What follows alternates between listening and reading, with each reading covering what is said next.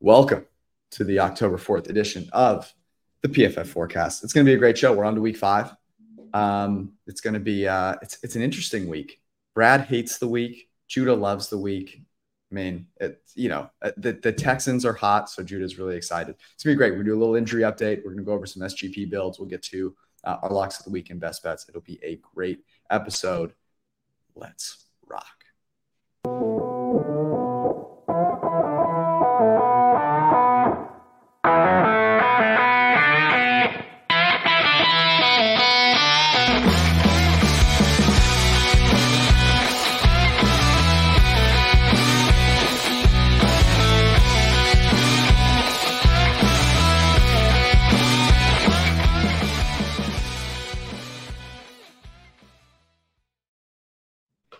I'm back by popular demand. Uh, Sunday night, I think the first forecast episode that I have not been there for. I can't really remember another time. Maybe there was a vacation I took at some point, but Brad and Arjun held it down. Uh, got some incredible closing line value on the Sunday uh, podcast episode, which is great. Um, I had to go to the Taylor Swift concert. Uh, as you know, huge fan. I've been planning this this this uh, this game to go to Jets Chiefs just for this. Was so exciting.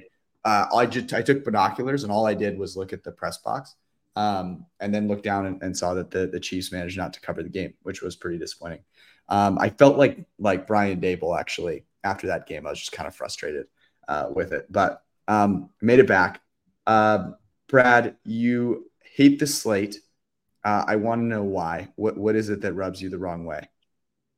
I just think there. I personally don't see a ton of value on the spreads, uh, and I think the games themselves are. There's a couple good ones mixed in, but uh, I think a lot of you know. Look, you can't have a perfect 18 weeks. I just think that it's not my not my favorite slate uh, of the season. Probably my least favorite uh, that I can remember. The good thing, though, is that the two best games, in my very humble opinion, are in the morning, in the early morning, and then late night. So you can wake up early, watch some good football, go apple picking, come back and watch some good football. No, I'm kidding. Uh, Judah, you love the slate, which means there are some some disgusting games in the middle that you must love, and I, for one, am excited to see what those are. Yeah, I mean that's that's kind of exactly it. Uh, I feel like we're at that sweet spot in the season where like we actually have enough data in uh, 2023 to like actually construct some narratives and maybe we learn something and it's not just off-season priors and it's kind of like juggling game of how the books are managing pricing. Uh, and I think there's kind of a lot of like ugliness and uncertainty that I'm just ready to dive all in. Look, let me tell you this. I very much regret not buying in more to your Houston Texans narrative. You've been you were on them the beginning of the year. Um, you were on them last week, uh, and um, there are some very disappointed uh, people that bet on the Steelers. I think they were the most popular pick in circa millions last week um, and uh, they did not cover. Safe to say. Okay, let's uh, let's get into this. Let's start with a little injury roundup, so we know uh, who's out, who's likely to be out, who's likely to be in. Brad, take us away. Yep. So real quick for tomorrow night, uh, this might play a factor in some SGP conversations later. Uh, the Bears are missing their entire secondary. Essentially, is not playing in this game. Uh, I don't. I'm, that's not even hyperbole. Both starting safeties might be out. Both starting outside corner, or, or Jaylon Johnson on the outside, uh, and Kyler Gordon in the slot. I think none of those guys are going to play. So um, how, Sam Howell season is upon us. Uh, mostly positive news for the Baltimore Ravens. I think we get Marlon Humphrey back for the first time.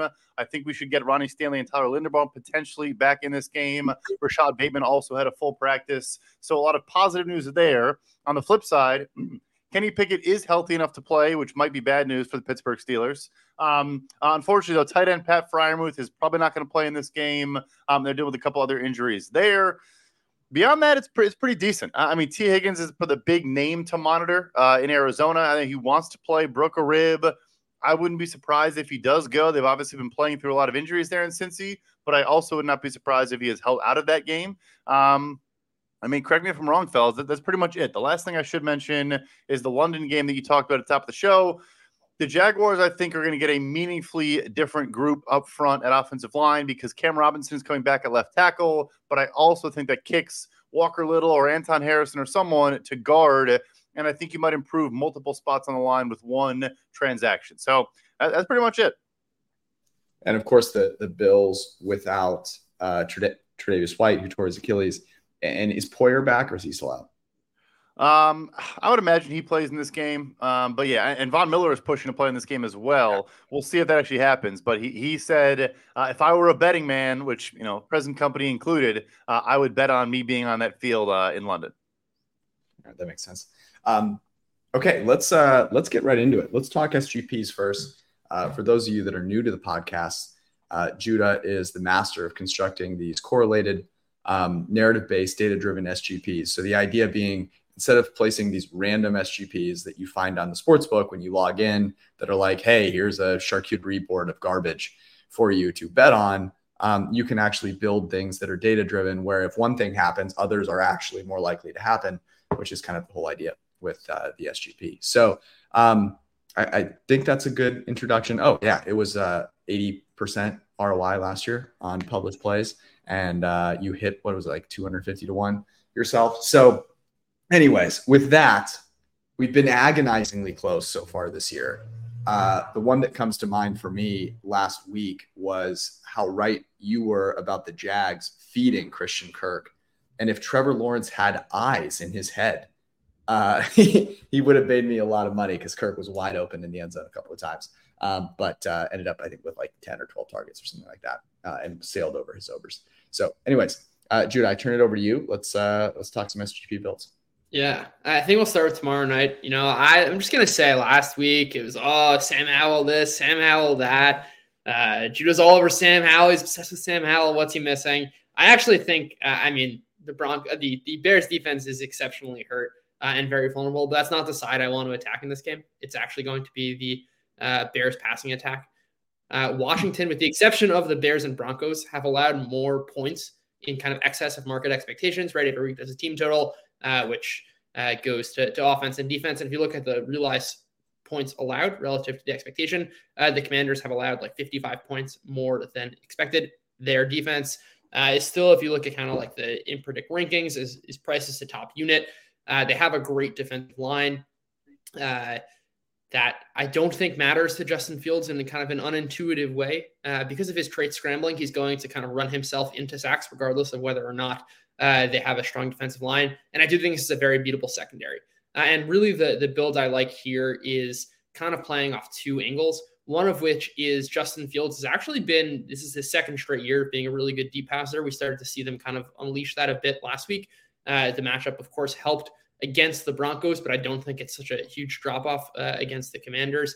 And the target share is very, very narrow. We know it's going to go to DJ Moore and Darnell Mooney. The Commanders are probably top three defense, I'll say, to, to be generous, defending against tight ends. Uh, I think that's kind of going to limit Cole Kmet's production. And if we kind of see this same aerial attack uh, where Fields is hitting Moore and Mooney, and I the, the, key here is that like you can build.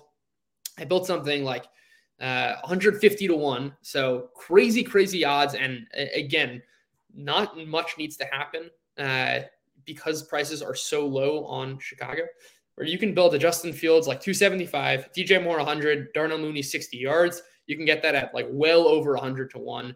Uh, and it's essentially saying like, we're going to see a little more of what we saw last week. And, and Justin Fields has been a good deep passer. If he connects on a couple of these deep shots against a very beatable defense, uh, this sort of thing can hit. And, and I think the kind of uh, pushback is, oh, aren't you worried about the defensive line? That matters less when you have a guy like Fields who can uh, kind of create for an extra second and a half uh, and mitigate that that pass rush. He's going to take sacks for sure, but on the three or four throws where he doesn't, or the three or four scrambles where he doesn't take sacks and he instead finds guys downfield, that's sort of where I'm banking on the production. Uh, and I think if, if they unleash it deep, we could see him fly over his his passing props like we saw last week.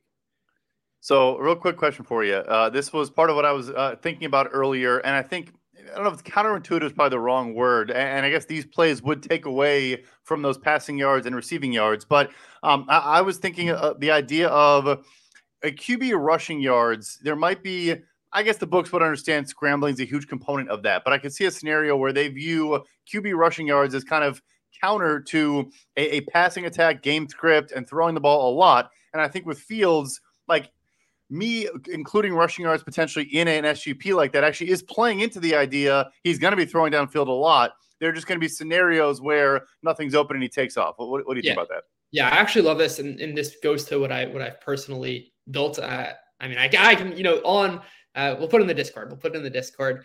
Um, but because prices right now are essentially baking in the median of what's happened in the past, and that's a really, really, really inefficient passing offense or offense in general. Uh, so effectively, the play volume is of the worst team in the league, teams that are going to go three and out. So we can actually see uh, because of the like raw numbers are still low. Like the most you can get is 275 for Justin Fields passing yards, and in general, like there just aren't enough plays to go around in an NFL game for a quarterback to rush for 50 yards and throw for, you know, 300 yards. But when the numbers are like 275 and 50, uh, and they're basically the sample that the books are drawing from is when an offense is running 55 plays and we can say hey maybe they're actually going to be a little more successful and run 65 70 plays. That difference is made up for. So i absolutely love that angle. I've personally bet uh, a fields 275 passing uh, his rushing yards the, and the dj moore darnell mooney stuff. Uh, i love that angle. The books are pricing it in as they should because uh, in most spots the the rushing yards are going to take away from the passing yards. But I think in this case, it's just kind of playing on this angle of the Bears' offense has been really bad, but if they're better, it's kind of going to look different, and the play volume actually stacks up relative to the rest of the league. The question that I have is, do you think that the Denver Broncos are not like? Is there a chance that they're just so generationally terrible? I mean, they are an atrocity. Like they are so bad. They give 70 points to, you know, the Dolphins, who then, you know, struggled to score 25 against the Bills. They, you know, are probably going to make Zach Wilson look like Jesus Christ. Um, he's going to be dating Taylor Swift after this game uh, on Sunday. But like they have been so, so, so terrible that what we saw at Justin Fields is a huge aberration. And there's like no way that's going to be replicable against a normal NFL team. Like, is that, does that you know, that's got to be part of the angle that I think the books are reverting to. There's got to be some like the, the Broncos have been atrociously bad. Yeah. I mean, I think it's true. Like that very well could be the possibility, but it's not as if I'm getting, you know, plus 400, plus 600. Like I'm betting this 50, 60 to one that like, mm-hmm. yeah, that's absolutely baked into the price. But I think there's kind of uh, a lot more upside kind of playing the other angle. And I mean, you just segued perfectly into the second one, which is like, if the Broncos defense is generationally bad, again, the books are pricing in Zach Wilson's prop is 203 yards. That's not a lot for an NFL game, uh, especially when you have talented receivers uh, and guys like Garrett Wilson.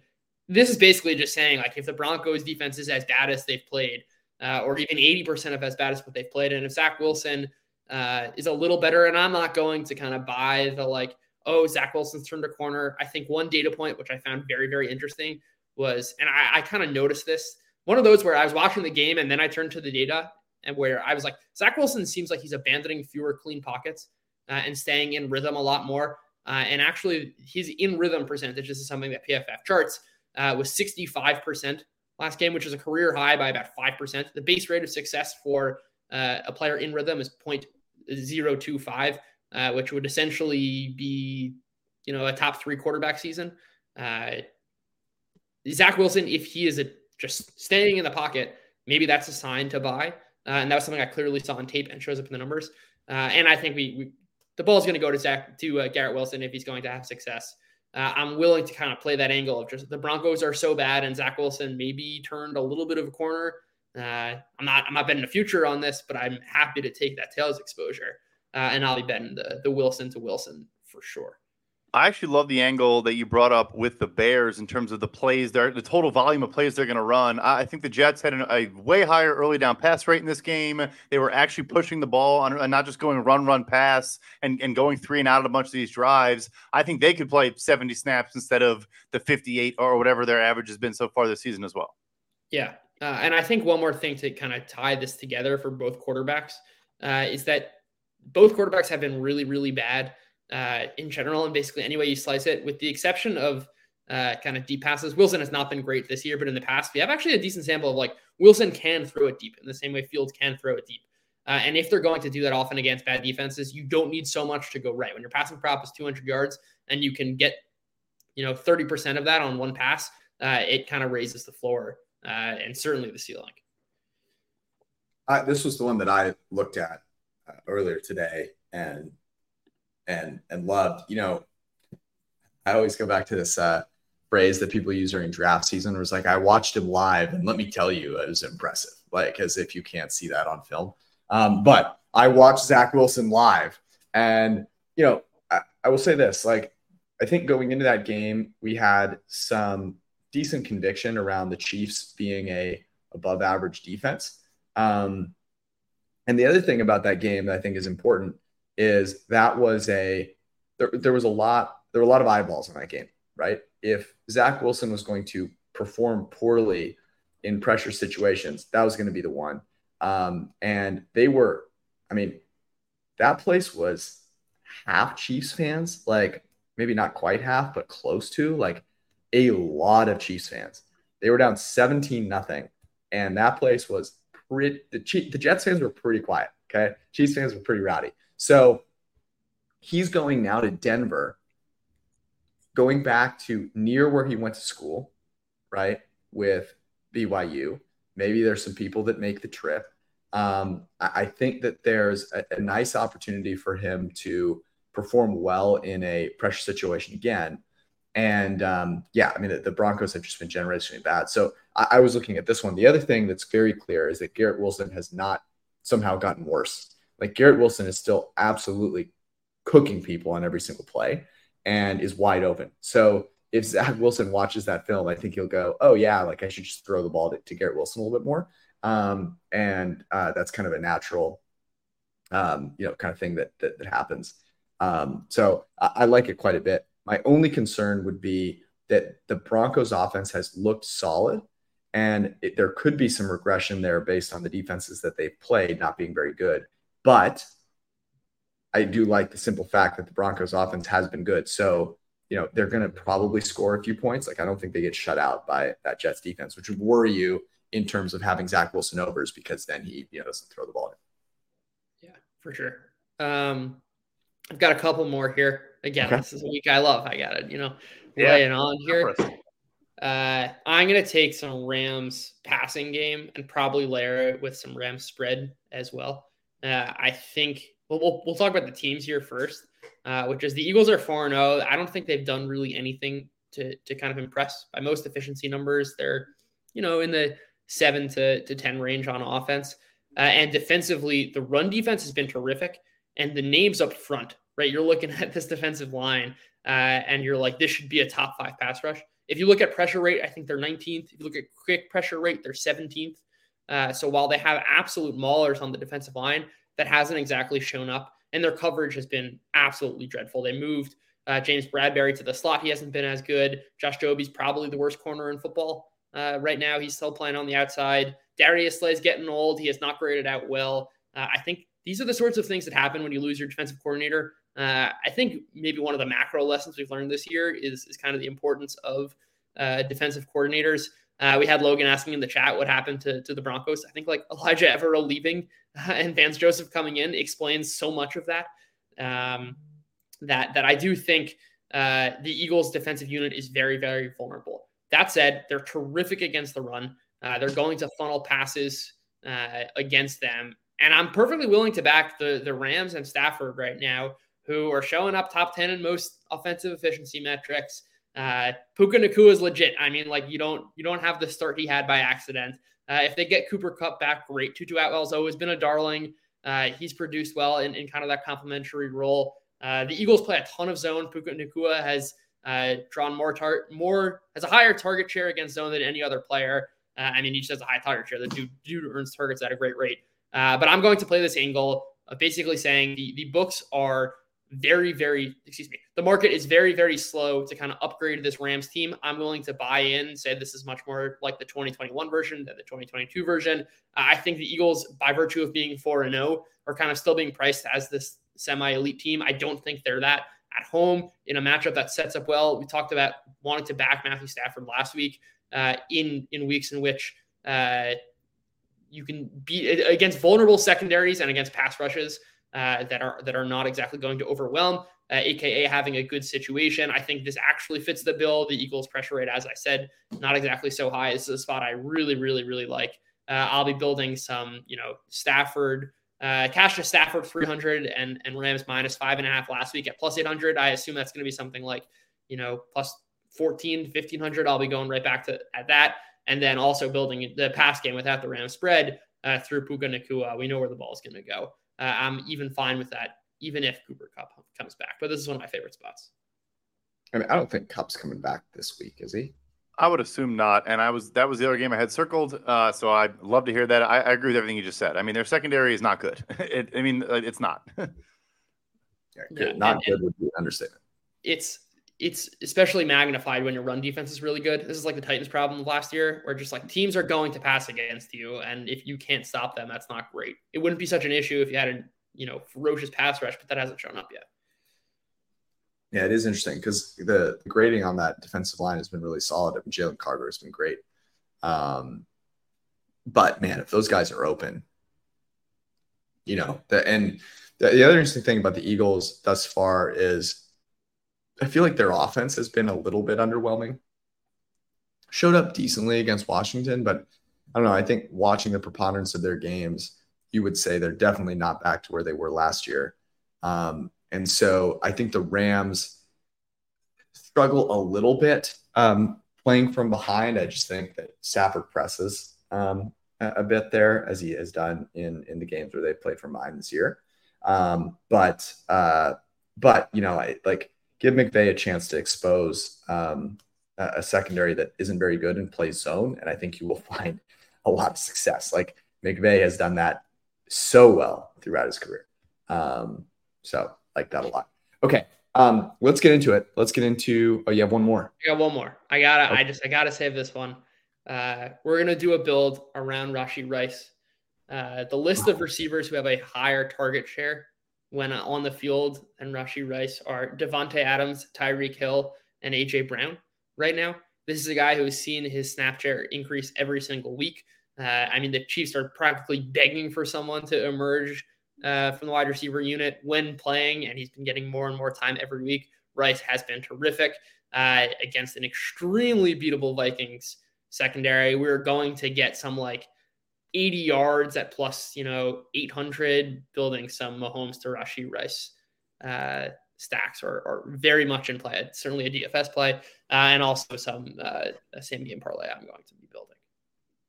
Yeah, it, it's actually another another takeaway that I had from watching live is uh, they need to feed Rashee Rice the ball a little bit more. Um, I he he is very clearly like I think their best combination of athleticism and getting actually getting open um, from the receiving position, which is kind of scary to say, but yeah, I, I don't understand why he isn't playing more. It is a bit concerning that he is so good when he's on the field, but isn't playing more. And I wonder if it's like limited understanding of the playbook. You know, is there something happening in practice? But to your point, when he's on the field, like he's getting a target, it's going to happen. It's it's coming. We want to be here early. The Rashee Rice breakout game. You heard it here first. Never wrong, just early. Okay, let's get into uh, let's get into the best bets. We're going to choose our locks of the week. We we started out choosing one a long, long time ago. That time has since passed. Um, and uh, we are on to, to multiple locks of the week. All right, we'll go around the horn. We will start with you, Brad. I guess I'll just tie one right into Judah's bet. Going back to the well, we say that too often now, but I think this is the Mahomes over two and a half touchdown pass week. Uh, it's plus 120 look, he's fifth in PFF grade against the blitz since 2021. We know Minnesota is going to blitz more than any other defense in the NFL. You talked about the secondary. Uh, and, then Kirk Cousins, though, on the flip side, I think to help us with game script here and force the Kansas City Chiefs to continue to throw the football. Um, you look at the coverage shells that, that Kansas City tends to run, a lot of man coverage, cover two, some quarters as well. Uh, you know, I blended that up on, on Ultimate. Kirk Cousins is a ninth graded quarterback against the, the coverages that Kansas City is playing. Um, and, and I think that offensive line is going to be able to do enough where Chris Jones is going to cause problems, but the tackles are going to win on the outside. I think Justin Jefferson, I don't care who's going up against. I think they're going to score on. It's a good defense, but they're going to score as well. Uh, you can pick on these linebackers a little bit in coverage. Drew Tranquill hasn't really been the guy we saw last year yet to this point. Um, so I think it'll be a Hockenson day. Uh, but yeah, Mahomes over two and a half touchdowns because I think we're going to see a lot of points this one. What uh, what can you get that at right now? Can you get that at plus money? Yeah, plus one twenty. It was the last time I saw it. Yeah. So by the way, on the, the PFF uh, best bets tool, that is uh there he is plus 120 over two and a half. Huge fan. And I, you know, we haven't talked, uh, I'm sure you guys talked about this a little bit on Sunday, but that was maybe the, I don't know, the worst game, but that was a brutal game from Mahomes. I mean, that was embarrassingly bad. Both interceptions that he threw. I, I it can't. So I actually asked, I wanted to find out if he was injured because that's how bad he looked. And talked to a couple people that know a thing or two. And they said, no, we talked to the, the team because we were curious as well because he had his, you know, ankle rolled up previously. And I said, no, like he's, he's perfectly fine. He came out of the game perfectly fine. So that just means he played like crap. And uh, I think the the good get right spot is in a dome against the Vikings defense. Yes. Um, so I, I'm a big fan of that. All right, Judy, you're up next. Yeah, I'm gonna go with the Cardinals money line here. Uh, I think this is the the books are, are, are kind of pricing this as like in between where the Broncos, excuse me, where the Bengals uh, preseason predictions were and their actual production. Like by any stretch, this offense has been absolutely dreadful. Uh, markets are kind of like, oh, maybe they're like the 16th best team. They're not. They're either really, really bad or really, really good. Uh, and I'm going to kind of lean on this. The Bengals are as bad as their production has been. Uh, I think when you can kind of source it, uh, we've talked about this a number of times uh, on this podcast. Joe Burrow last year on scramble passes added about a point every single time he had one of these scramble passes. Now it is he's losing about half a point. That's the worst in the NFL. He's not scrambling as often. He's getting rid of the ball quickly, which is eliminating the vertical attack. They are last in percentage of drives with an explosive play. Uh, they're they're one dimensional on offense. This is just not a good unit at all. Uh, I mean, the Cardinals on offense are they have one of the lowest three and out rates in the league by any offensive efficiency metric. They're above average. I'm not exactly sure how that's what what is going to stop uh, that they're just going to revert back to this like 32nd best team that everyone kind of is assuming, uh, and markets are kind of slow to to get off that. Uh, I'm not sure. I'm not betting this with a with a little same game parlay because I don't know if they're going to lean on the run. Quarterback, I frankly I like the under in this game also, uh, but I just see this as a, a, bad mispricing. The Bengals are not good right now. The Cardinals are not the 32nd best team in the league or 29th best team in the league. Maybe that's where they're priced right now. Uh, I think the Cardinals should be favored in this game, and I'm going to take them on the money line. Maybe even sprinkle some minus two and a halves. I am a big fan of that. Um, okay, my first one. I'm gonna I'm gonna mix it up here, and I'm gonna go to my favorite um, bet because I bet this a bunch already, and I I think it's interesting. So the the biggest game of the week is Dallas in San Francisco play the Niners. I think looking at their power ratings, right, or or kind of power ranking number, whatever you want to call it, um, you know, both those teams probably top five teams. And so looking at a model that sees that kind of aggregate level uh, data, I think you can make a case that the spread should be three, three and a half. Um, but I think when you look at how the teams are constructed and you look at who is coaching uh, these two teams, I think there is a pretty significant matchup advantage across the board for the San Francisco 49ers. The biggest one, honestly, is the fact that the Dallas Cowboys have not been have been a great defense, but have not been a great defense stopping the run. Very middle of the pack stopping the run. PFF grade in the mid 60s. You know, obviously their pass rush has been elite, but can't really stop the run. And what that is going to allow, I mean, that's just going to put their defense in a pretzel. Like you get Kyle Shanahan in the scripted plays, you're going to march right down the field. Um, no one, no one is stopping that offense. Okay, that's the question: is who's stopping that offense? The, the answer is nobody. So, from an offensive standpoint, I think that's a huge advantage. And then on the defensive side of the ball, I think there is another big advantage for the um, for the Niners. The, the Cowboys offensively, I mean, you look at who they have played so far this year, and, and I guess you know, look, they they dominated the New England Patriots, who could not get out of their own way. But it's not like they faced, you know, a real murderer's row of situations where their offense has had to perform, right? Playing from behind and actually play well, really aside from playing the Cardinals where they lost 28 to 16. And what we've seen in the past is that this matchup is just not good for Dak Prescott. Um, they're going to clamp down on the tight end over the middle of the field. He was unable to escape the pass rush last year. And that offensive line is not nearly as good as they used to be. Uh, Zack Martin, questionable. Tyron Smith, Tyron Smith, questionable.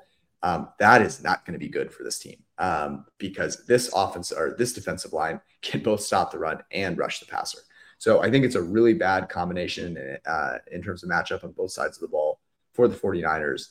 Um, and just like I, am selling the Mike McCarthy as the play caller is changing the Dallas Cowboys narrative. Um, I do not think that that is the case. I think we'll find that out here today um, or, on Sunday. So I like Niners minus three and a half. Um, but you knew that was going to happen because um, I've talked about Kyle Shanahan and the Niners owning the Cowboys before. It is a tale as old as time. So that's my first one. Brad, uh, we're on to you. Yep. So uh, a, a, big divisional AFC North game. Uh, the, the, Pittsburgh Steelers are, are absolutely dreadful. Uh, 30th in EPA per play. They, like I mentioned, no Pat Freiermuth, who is um, you know, an important element of their entire offense. They really, without him and Diontae Johnson, have George Pickens and Calvin Austin, um, and, and, then a run game that you know kind of got off the ground against the Houston Texans, but really is not a particularly good unit. Uh, going up against the Ravens defense that's third in EPA per play. Uh, and then in this game, another reason I like the angle here, it's Ravens minus four, is um, going to be a little bit of weather. And, and so I don't think you're going to be able to attack downfield. Lamar Jackson's our second highest graded passer on intermediate throws, is our most accurate per the per PFF charting on, on throws 10 to 20 yards downfield. Um, the Steelers defense in the second level has been a problem. I mean, their corners, Pat Pete uh, and, and, Levi Wallace are bad. They, they, they, are bad players right now. They, they are making mental mistakes. They're not playing good football. Um, and I think you're going to see Zay Flowers break some ankles against those two. I mentioned Rashod Bateman could be back. OBJ could be back. Marlon Humphrey could be back. The offensive line could be healthier. Um, I, I, think the Steelers might score three points in this game. So I think the Ravens can score more than a touchdown. That's that's great math. yeah, yeah, love that math. Judah, we're on to you. Yeah, uh, I think this might be might be a first on the PFF forecast, but we're gonna go with the sack prop uh, as our lock of the week. This was extremely loyal last year uh, but we very rarely got them right before uh, kickoff. It was a Sunday morning treat. We're going to go with Chase Young to have. Uh, oh, wait, I, I, need to double check if it's uh, two and a half, 0.25. Yeah, 0.25. Over two and a half sacks plus 114. Uh, quarterback uh, over the last two years has taken more sacks than Justin Fields. Uh, Chase Young is coming off an injury, but still ranked 31st in pass rush grade. Uh, he generated seven pressures against the uh, Broncos, I want to say, six last week against the Eagles. He will be in the backfield of Chicago. As we were talking about, I anticipate lots of plays uh, for the Bears. Justin Fields takes way too many sacks. I really, really like this play. Uh, for Chase Young, uh, coming back from injury, uh, I expect him to get a sack on, on Thursday night. I like that. I like diversifying to sack props, a place where we have a pretty big edge in terms of data and analysis on both quarterbacks and um, on edge defenders. And one of the things that you're calling out here, which is important to remember, is that quarterbacks are like the biggest predictor of sacks, right? Like everyone wants to look at the offensive line, want to look at the pass rushers, but like it's all about how long the quarterback holds on the ball. And even when Justin Fields was good last week, he still held on the ball for a really long time. So it, it's not as if like his newfound efficiency is coming from getting the ball out quick. He's still holding on the ball uh, for a super long time. So I think that is, uh, is a good point. Okay. Um, I, I have uh, a couple of player props. Um, let me go with the first one, which is um, the tight end for the Dallas Cowboys. So I talked about this matchup um, here just a second ago. Uh, Jake Ferguson, who's been good this year, but um, is going up against the best defender of tight ends in the NFL in the San Francisco 49ers. So right now his total is at 33 and a half uh, receiving yards, I like under 33 and a half. This is also something that uh, shows up in the, the PFF best bets tool, as you can see here. Uh, now Ferguson has been fine. Um, you know, he, has been solid. Uh, but what I also think is really interesting is his his total has been significantly lower. Um, and he's done well in each of his last two games. So they've raised this line. It is up, you know, now over 30 at 33 and a half. And now he's facing a team that is actually really good at stopping um, tight ends. He also had 11. I know it was the Giants, and that game was weird. Giants can't stop anybody from a you know anywhere. So um, like I I think that the last two games are great, had some success, but this is going to be a totally different animal with the San Francisco 49ers. So I like Jake Ferguson under in on Sunday Night Football. Um, right. Onward we move. Rad. All right, uh, I got Anthony Richardson over one and a half touchdown passes. I think you can get plus 180, plus 185 range. Uh, we've talked about Tennessee a bunch. a phenomenal run defense. They're once again bottom 10 in EPA per dropback. They're the second worst success rate allowed against the pass. Um, and then on throws 10 plus yards downfield are sixth worst um, EPA per play allowed. And I think you're going to see in this game. Look, Anthony Richardson was 11 of 25 last week and averaged eight yards per attempt and had two touchdown passes. Like, I think we can hit this if he still completes under 15 passes. I think you're going to see an Alec Pierce game. You're going to see a Josh Downs attacking the middle of the field deep in the seam.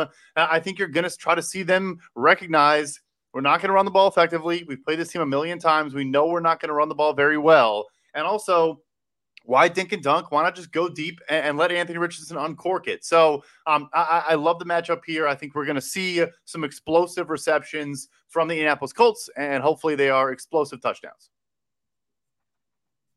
I dig it. Yeah, he's looked good. Um, Judah, we haven't heard anything about the Texans yet. Not putting you on the spot, but you're up next.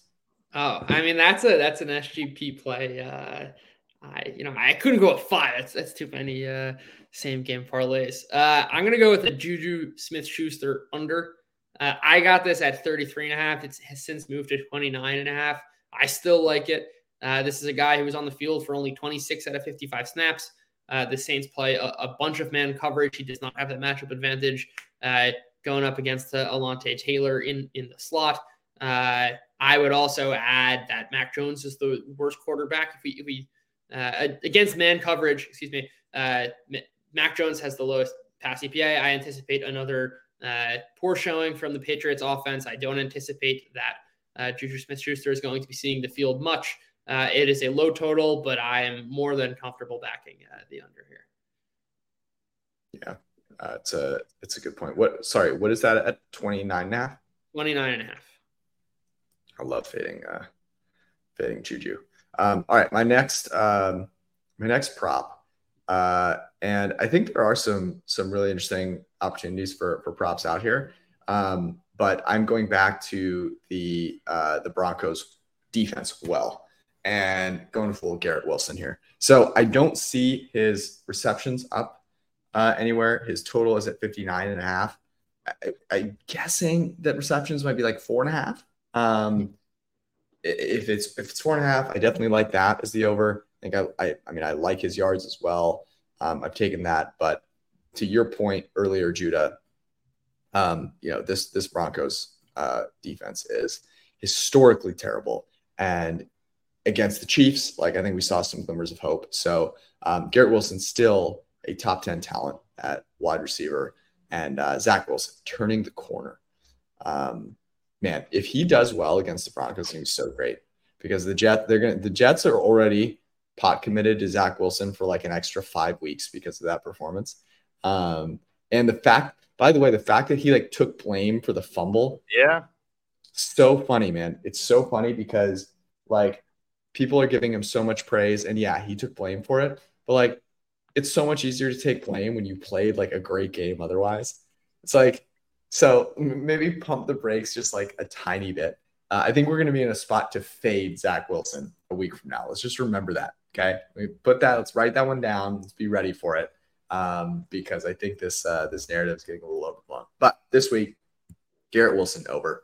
I am a huge uh, proponent. Of. Yeah, he should take blame for for uh, missing Garrett Wilson, who had about three steps of separation down the right sideline for a touchdown. I wish he would take blame for that uh, instead. Uh, I got one more. Uh, Judah's guy, the man, the myth, the legend, a Rashid Shaheed prop, uh, rushing and receiving over 29 and a half combo.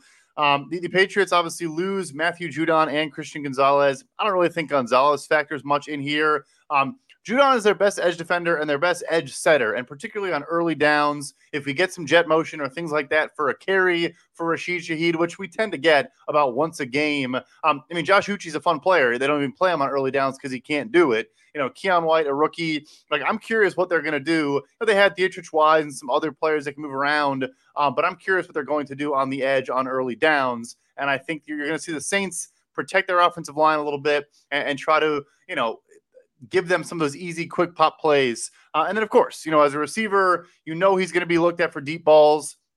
this Patriots secondary now without uh, CB1, Christian Gonzalez, uh, I think does factor into a degree here. But yeah, I, I think there's going to be a lot of time for this Saints offense. Their offensive line has not played well, but I think they're going to have a better opportunity to do so. Uh, and I like our guy Rashid Shaheed to get a couple looks here. I mean, three touches, I think we're looking good on 29 and a half between rushing and receiving.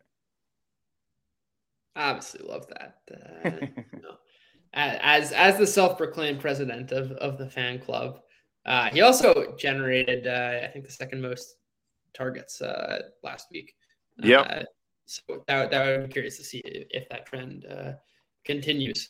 Um, yeah, I mean, I think that the prices have caught up to to the Texans uh, on the passing side. That uh, the same game parlays are maybe a little friskier, uh, but I still I still like them on on the money line. I mean, I don't think uh, this Falcons team is at all capable.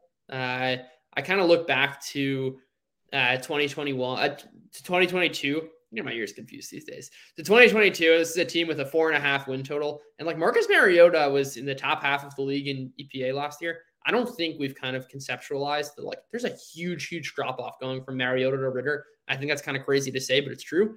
Uh, and like not much around this team has changed. And I think kind of we were looking at like, oh, the Falcons were like kind of average last year, and like quarterback position like doesn't matter as much to the Falcons as every other team. Uh, and like sure, the defense is like improved marginally, but they have the worst quarterback in, in football. Uh, the offense has been absolutely dreadful. I don't see why that's going to stop. I'm like fine taking some margin. Like the Texans are going to hit on some deep shots, uh, especially if they get uh, Howard and Tunsil back this week.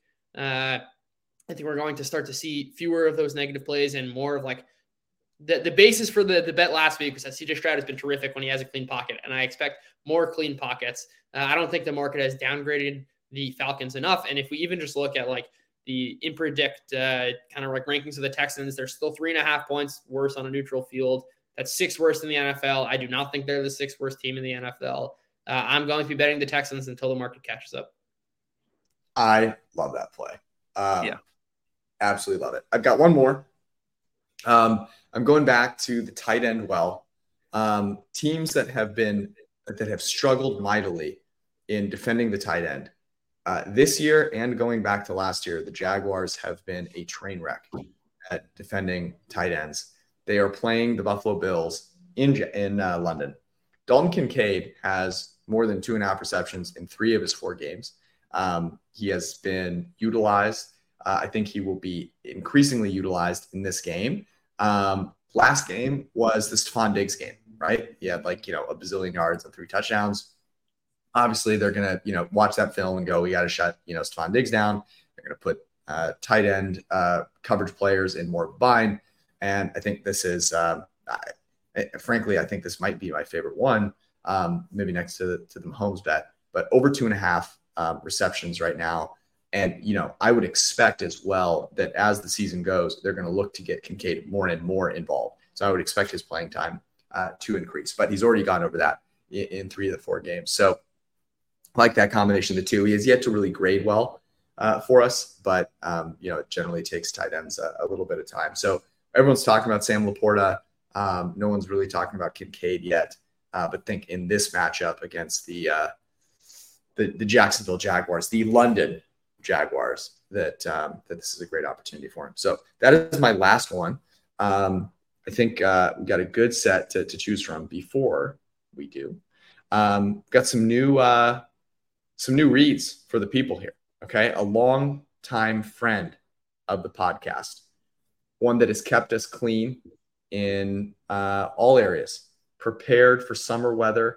And now with fall around the corner, you want to get cozy, right? You want to wear a couple of extra layers.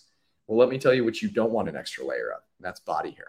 And that's why Manscaped is here for you. Manscaped, I've been a user of their product for quite some time. I only use it because it is actually a very, very high quality product. Um, but uh, what they are calling ball o ween is the most incredible pun I've ever heard. Uh, it is coming up.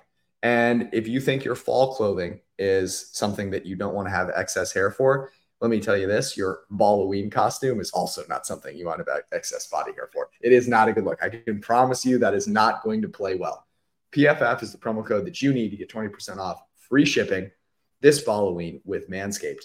Uh, the Manscaped um, skin safe technology makes sure that you're not going to hurt yourself when you are cleaning yourself up. Uh, the Lawnmower 4.0, it's a great product. It's cordless, battery life lasts forever, has light on the end. Talk about skin safe technology. It's got all the stuff that you need. So go to manscaped.com slash uh, promo code PFF. Get 20% off on your shipping. Get yourself cleaned up for cuffing season. You're gonna want you're gonna thank me. I promise. Um, next up, our friends at Prize Picks. You may be in a state where you cannot bet on football, like me. I am in uh, California, awful place. And Prize Picks is here to help you out. So, as you think about what's coming up on Thursday night, for example, we talked about um, some of the, the SGPs that Judah loves. That is one of the opportunities there. You can go get yourself involved at Prize Picks, get a little DJ Moore over three and a half receptions, Justin Fields over one and a half passing touchdowns. Get yourself into the action with Prize Picks. It's skill based, real money, daily fantasy sports. That's how it works. You pick two to six players, and if they go more or less than your Prize Picks projection, you can win up to 25x your money on any entry. Prize Picks adds a ton of excitement to the sports viewing uh, experience. Watch your progress update in real time and win up to 25x your entry. It is that easy, uh, and you can make the picks in less than 60 seconds. Super easy to use. So go to prizepicks.com slash forecast. Use that code forecast for a first deposit match of up to $100. Again, that is prizepicks.com slash forecast. Use code forecast for a first deposit match of up to $100. And of course, our friends at Western and Southern. I've talked about this a few times before, but you do not want to sit here on a Sunday worrying about your family's success in addition to your betting success. So don't get yourself a great long-term plan for your your family with term life insurance from Fabric by Western and Southern. They will make sure that you are in a great spot and it takes only 10 minutes. All you have to do is go to meetfabric.com slash PFF and you will be in a great spot to go from uh, nothing to covered in under 10 minutes. Again, meet, M-E-E-T, fabric, meetric.com slash PFF. All right, let's pick our uh, locks of the week here. What do we think? Um, I'll start and just say I think I've mentioned this. I love the Mahomes angle. That one is, um, I think, uh, one of my favorites getting into plus money. Um, and I, I, thought the Texans one is also uh, interesting. I, I, don't know how we're not pricing in Desmond Ridder to be an absolute atrocity yet, but somehow he is still favored. Uh, and I do not understand it. Yeah, I like the Houston one a ton as well. And, and just to answer your question, I think both Laremy Tunsil and Tytus Howard are going to be playing in this game. So you're getting both players back. Um, you know, it hasn't been a huge factor without them, but they do make a difference.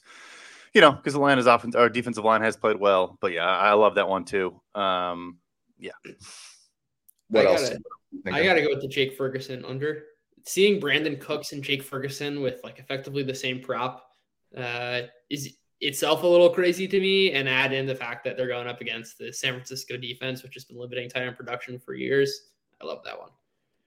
Same here. I think it's a great call because I think his price is boosted because he's now he is a focal point of this offense now, but it's just this is not the game to do it. And I think his prices are now like in the Waller, like those type of guys, and he's just yeah, big fan. Waller, who shall not be named, the man is yeah, dead. yeah.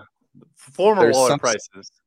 oh my god, there's some stat out there about the number of times that um, the uh, that my fantasy kicker has outscored my Jones to Waller uh, connection, and it's not good. yeah, it is not great.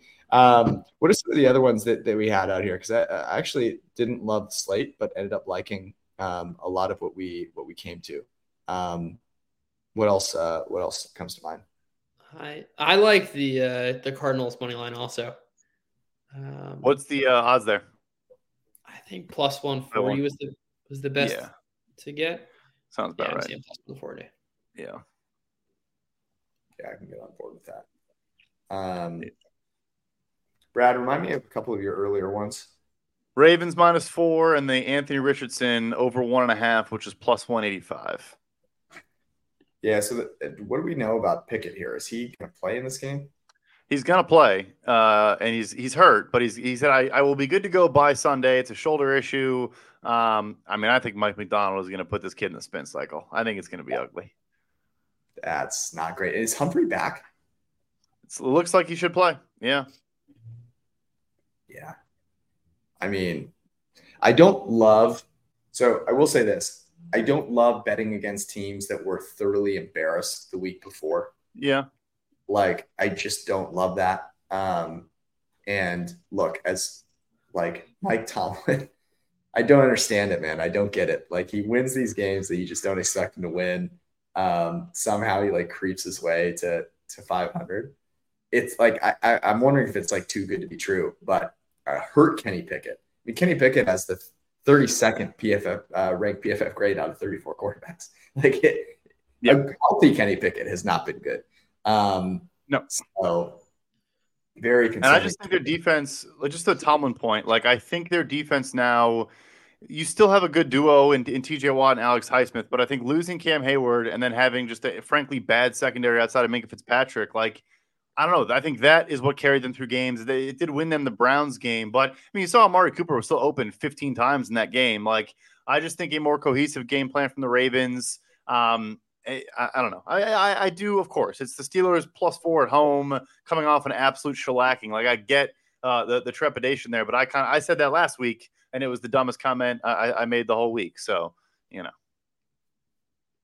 that's uh, that's fair. That's fair. Um, okay. Um, anything else that we're missing here um, that we should add? So we have Mahomes over two and a half. We have uh, Jake Ferguson under 33 and a half. We have, um, remind me of the others, Texans Texans. Texans, Cardinals. Cardinals. And we're going. I like that four pack, four four pack of tall boys, maybe uh, with yep. some some plus odds there. Yeah. Yeah, I don't I don't hate those at all. Um, no, no Zachary Wilson. Um, props. You know, it's sad we got to pour one out. Um, but I like this. I like that four pack. And we might add. This is the beauty of joining the PFF Printing Press Discord. Might add some. These are the podcasts uh, locks. We confer with Arjun, um, who, by the way, apparently couldn't uh, didn't make his flight today because he was coding with headphones on, which is such a I'm still in college move. Uh, incredible. Here's the best part too, because we know Arjun. He was for sure blasting Metallica at the loudest volume you could possibly imagine. So that also that wrinkle made me laugh because I know he was sitting there just like rocking out the at the gate as everyone's just lining up to get on the plane. He's just sitting there like air guitaring and missing his flight. do you think he was actually at the gate? I mean, he had to be somewhere else. If you're at the gate, how do you miss that? I guess you're right. That's fair. I I, I, I don't know. He he also was talking about his Chick Fil A right at the gate which leads me to think he was at the gate. I think wow, the man was just locked him. in, which honestly, I, you know, it goes to show why why the man's so successful. You he's so locked in. Yeah, yeah. he's totally focused. Locked By in. the way, I have uh, I was traveling this this weekend and I witnessed something that just absolutely blew my mind. You know how they call like uh, you know, first class, whatever, comfort, whatever, you know, main cabin one, two, three. And like I think people should know by now that if you're like trying to go like three groups ahead, like they're going to tell you to wait on the side. No joke, there were 20 people that tried to just walk up through first class and were in like main cabin 3 and just like it was it got to the point where the number of people standing to the side like waiting to get in was like 15 20 people deep I, I could not under it was one of the most crazy every once in a while there's one or two people and you're like good i'm glad you got caught. Go directly to jail. Do not pass go. But to have that many people just decide they were going to blatantly try and just like go up in first class it was absolutely unbelievable. I don't know what's got into people but um, it was really, well, really I have to tell a story now because it's it's the exact same scenario, but in the opposite outcome. So, as you guys know, uh, flying to New Orleans on Friday this past week, I had a 9 p.m. flight that ended up taking wheels off at about 2:30 in the morning. So we're finally boarding after a six-hour delay, and they're on they're on main cabin three, and I think there was only four total. I'll kid you not, probably 80 people on the plane. We, my wife and I are probably 65th, and there's like a couple people behind us, and a guy who has a, a main cabin four tries to go with three friends that have main cabin three. So they all check through, check through, check through. Like the play, it's almost fully boarded. And the lady say the same thing. Hey, you got to stand to the side. You're not ready yet. And he's just like, I've been here for six out. Like he just like lost his mind. It was it was remind everyone was like, yeah, he's good. Just let the guy effing play. Like, please God. like it was the opposite outcome. I'm I'm glad that person got helped out. That is brutal. That's absolutely terrible. Um, yeah, we'll do an entire episode on yeah. pet peeves of traveling. Um, but I, I have a couple. Um, I will say one that I experienced uh, this recent trip was if you are hacking up a lung, like if you have a cough where you are coughing every 30 seconds and it's like a terrible cough, like do something. Do something more than just coughing behind me for five straight hours.